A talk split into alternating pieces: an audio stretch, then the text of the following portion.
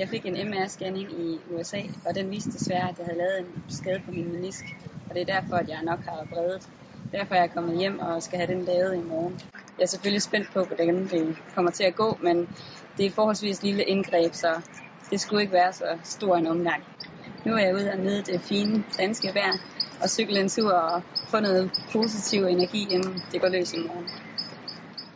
Så er der bare en halv time til det går løs.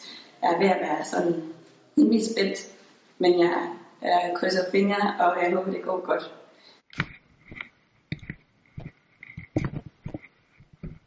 Jeg er kommet ind på hospitalet, og operationen gik fint.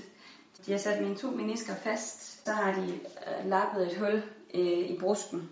For at jeg giver det tid nok til, at, at det skal kunne hele, så øh, må jeg overhovedet ikke træde på mit ben i 6 uger.